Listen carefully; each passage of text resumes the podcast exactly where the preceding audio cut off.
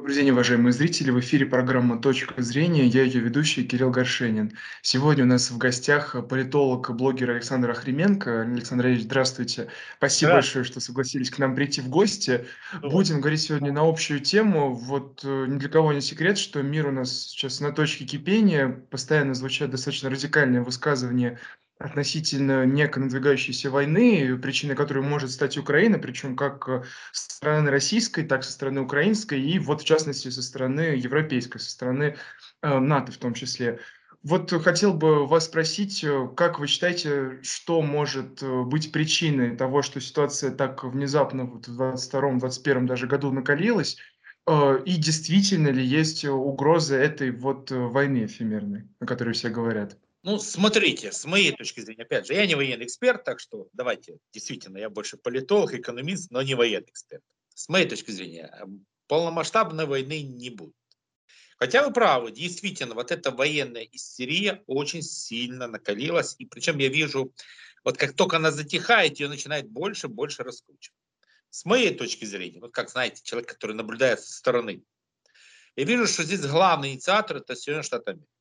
По большому счету, они больше всего раскручивают эту истерику. И даже когда президент Украины Владимир Зеленский сказал, что панику не надо, что ситуация, в общем-то, ничем не отличается, которая была и 8 лет назад сейчас.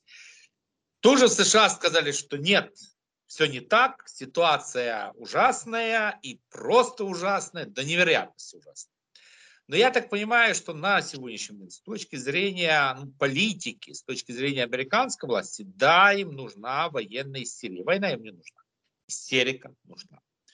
В определенной степени, понятное дело, есть, я так понимаю, политики и в Украине, и в России, и в Европе, которым тоже интересна военная истерика.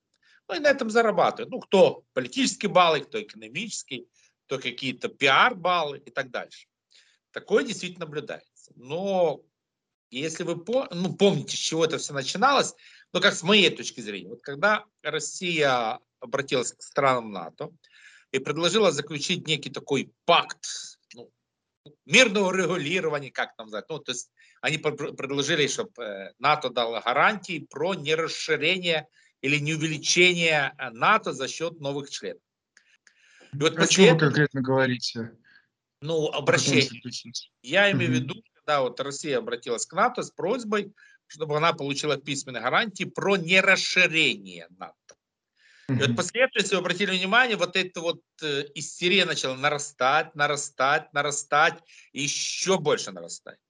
Но я так понимаю, что, скорее всего, со стороны США, НАТО, ну, вы сами понимаете, НАТО, США, фактически, можно сказать, это одно и то же самое. Будет, скорее всего, отрицательный ответ. И, я так понимаю, для того, чтобы этот ответ был красивый с точки зрения США, вот это специально, эта истерика нужна. То есть в данной ситуации, я так понимаю, с точки зрения геополитических целей, США выгодно вот это нагнетание однозначно. Оно невыгодно Украине и России, но, к сожалению, нас втянули в эти игры. И сейчас действительно надо очень осторожно вести политикам и в Украине, и в России, чтобы не подыграть американским, которым действительно хочется конфликт. Потому что они выиграют. Ну, вы понимаете, логика. Если малейший конфликт, что скажет любой президент США, не имеет значения, даже Байден. Надо спасать Европу, НАТО надо усиливать, увеличивать и так дальше. Такая вот простая логика. И он будет прав. Александр Ильич, все-таки считаю очень важным уточнить, вот вы говорите, что есть свои определенные геополитические цели, и что вот США, которым эта истерия выгодна, они там берут какие-то свои политические, экономические баллы. Все-таки это достаточно абстрактное понятие геополитика, поэтому хочу у вас подробнее узнать, а вот какая конкретно за этим выгода стоит, потому что истерия действительно сейчас очень-очень активная, вся повестка у нас политическая, она вот касается этого некого конфликта, противостояния, какую все-таки выгоду получают Соединенные Штаты, вот если вы так считаете, и кто все-таки является бенефициаром того, что происходит в данном случае. Ну вот смотрите, если так глобально посмотреть, что хочет бизнес США, давайте так скажем. Он очень хочет, чтобы Северный поток-2 не работал, чтобы Германия не стала газовым хабом. чтобы Европа покупала американский газ или тот газ, который будет продавать американский газовый трейдер.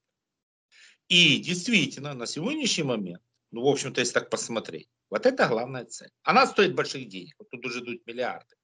И действительно, в данной ситуации, вы смотрите, как США закручивает.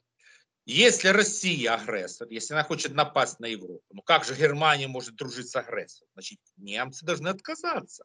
Должны покупать газ в американских трейдерах.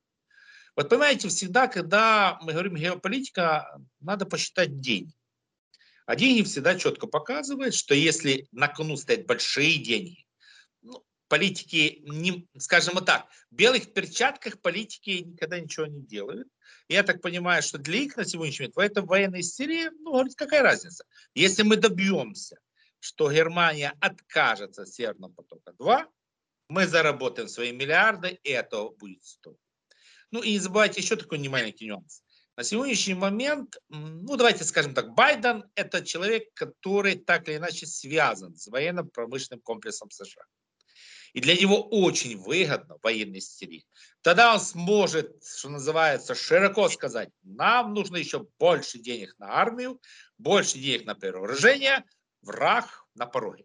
Гениально, с точки зрения денег, опять же. Но все-таки, насколько я понимаю, я не политолог, а не специалист, но вот из того, что я вижу в повестке, на ситуацию с Северным потоком-2 как-то не очень эффективно дается влиять, потому что она постоянно достраивается, и власти ФРГ, они последовательно говорят о том, что проект будет запущен. Однако вот вчера, может быть, вы меня поправите, ФРГ заявили о том, что в случае вот этого самого там, нападения, получается, власти ФРГ не исключают санкции против России в энергетическом секторе. И если тратятся такие большие, такие колоссальные средства на разжигание вот этой истерии, но при этом эффекта нет, вот зачем, на ваш взгляд, это происходит? Может, есть какие-то дополнительные цели у Соединенных Штатов в данном случае? Ну, главная цель, чтобы Соединенные Штаты Америка превыше всего, не забывайте, эта цель была и остается. Любой президент США эту цель выполняет. Нет, смотрите, какой нюанс. Да, на сегодняшний момент ФРГ не отказывается от Северного потока-2. Но здесь стоит цель на сегодняшний момент хотя бы заставить ФРГ, ну, скажем, договориться следующим образом. Они покупают газ в России и обязательно покупают в США. Могут сделать? Могут. Вполне могут. То есть действительно могут, грубо говоря, навязать руководству Германии такие условия. И такое возможно. Ну и еще какая ситуация. Смотрите, для любого президента США всегда выгодно выиграть, или, скажем так, внешнеполитическая зарубежная повестка. Потому что, честно говоря, экономика США, она живет немножко своей жизнью, и там что-то сильно заработать сложно. А вот здесь получается такая ситуация. В любом случае, даже если, ну вот все это затихнет, что скажет Байден? Благодаря мне я остановил Третью мировую войну. Шикарный пиар. И, ну, вы, наверное, слышали, что сейчас у него там слабовато и с доверием избирателей, то есть упали сильно, а теперь может вырасти. Ведь, понимаете, тут игра на то, что сейчас он запугивает американцев, а потом скажет, я победил. Да, он может получить доверие американцев. Вполне может. Потому что вы не забывайте, что вот такие игры, которые нам, как нормальным людям, кажутся ненормальные, для политиков считаются нормальными. Ну что тут такого? Ну запугали людей, ну развалили экономику. Ну зато ж президент повысил рейтинг. Вот что самое главное.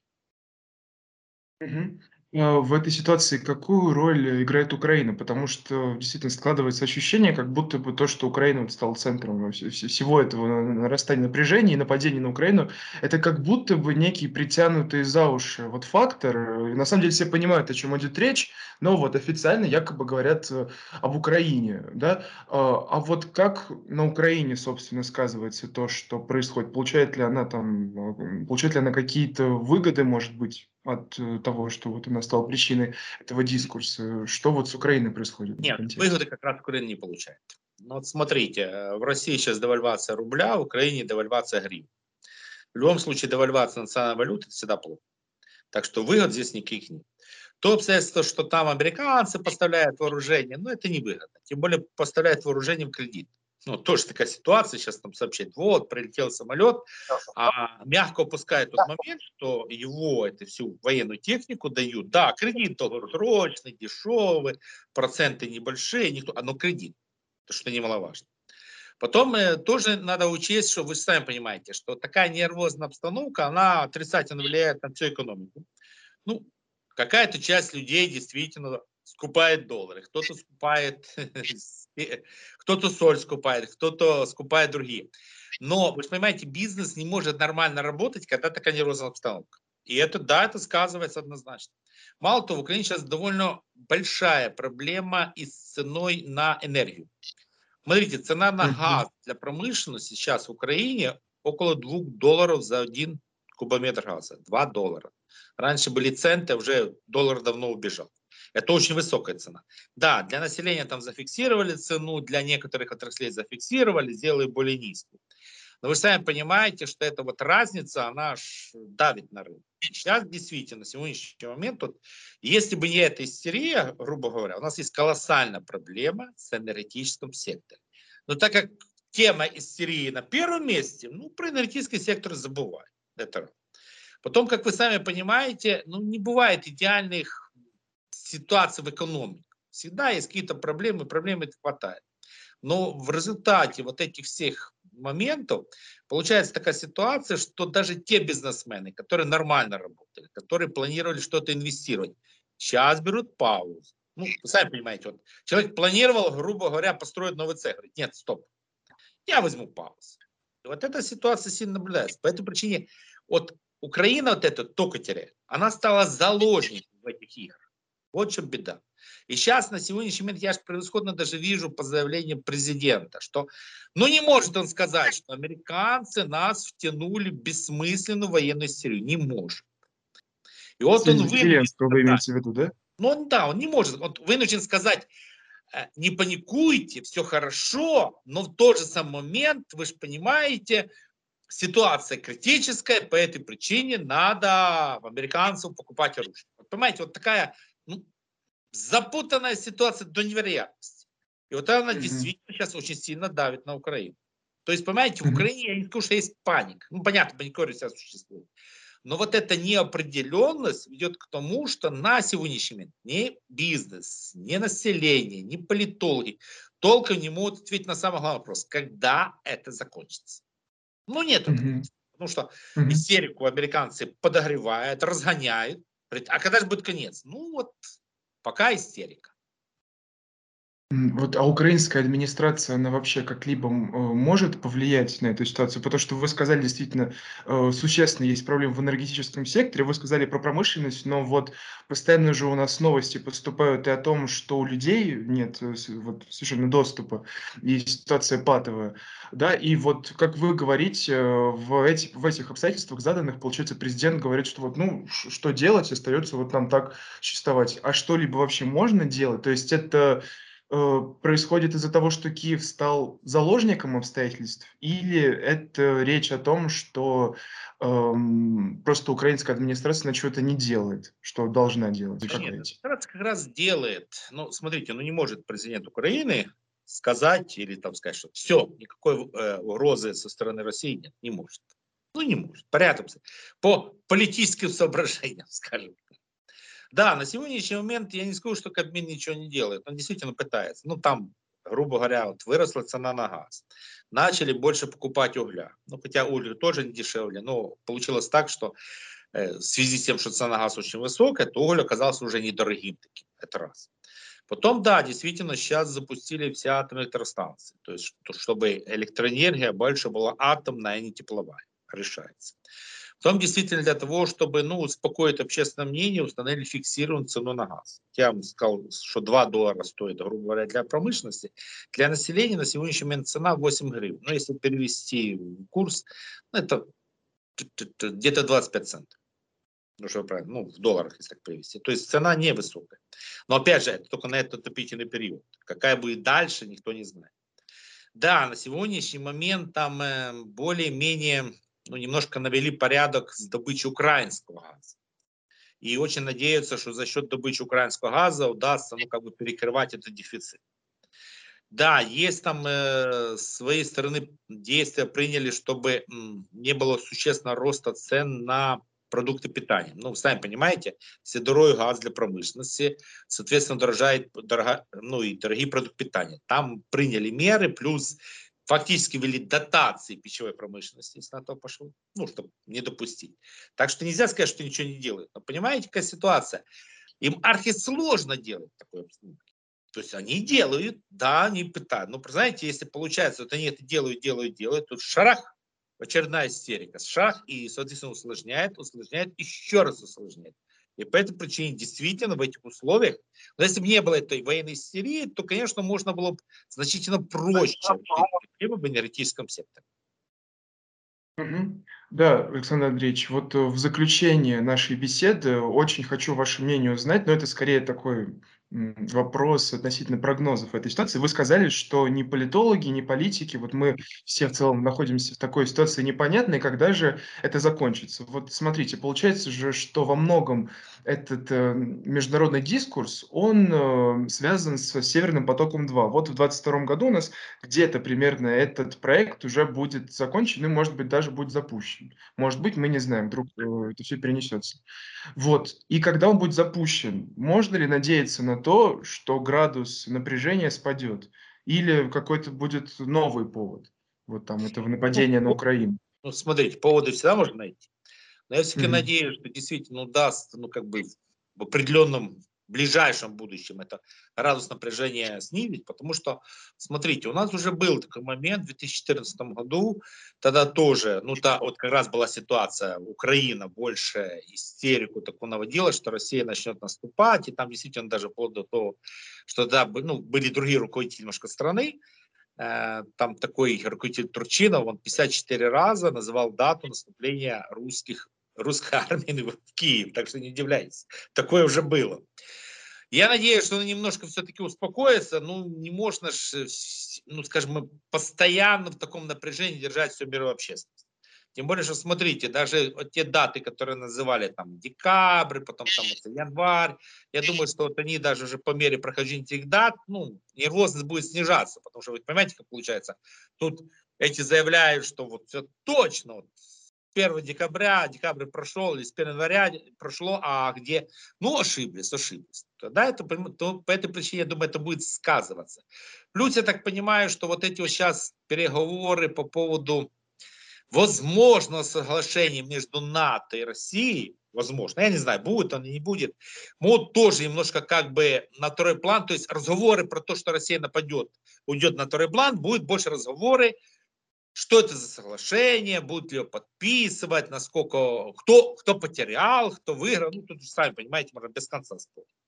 И плюс ко всему, я думаю, что сами вот это разговоры, что Россия обязательно нападет, просто уже они, общество устанет, даже американское устанет. Не говоря уже про российское и украинское общество.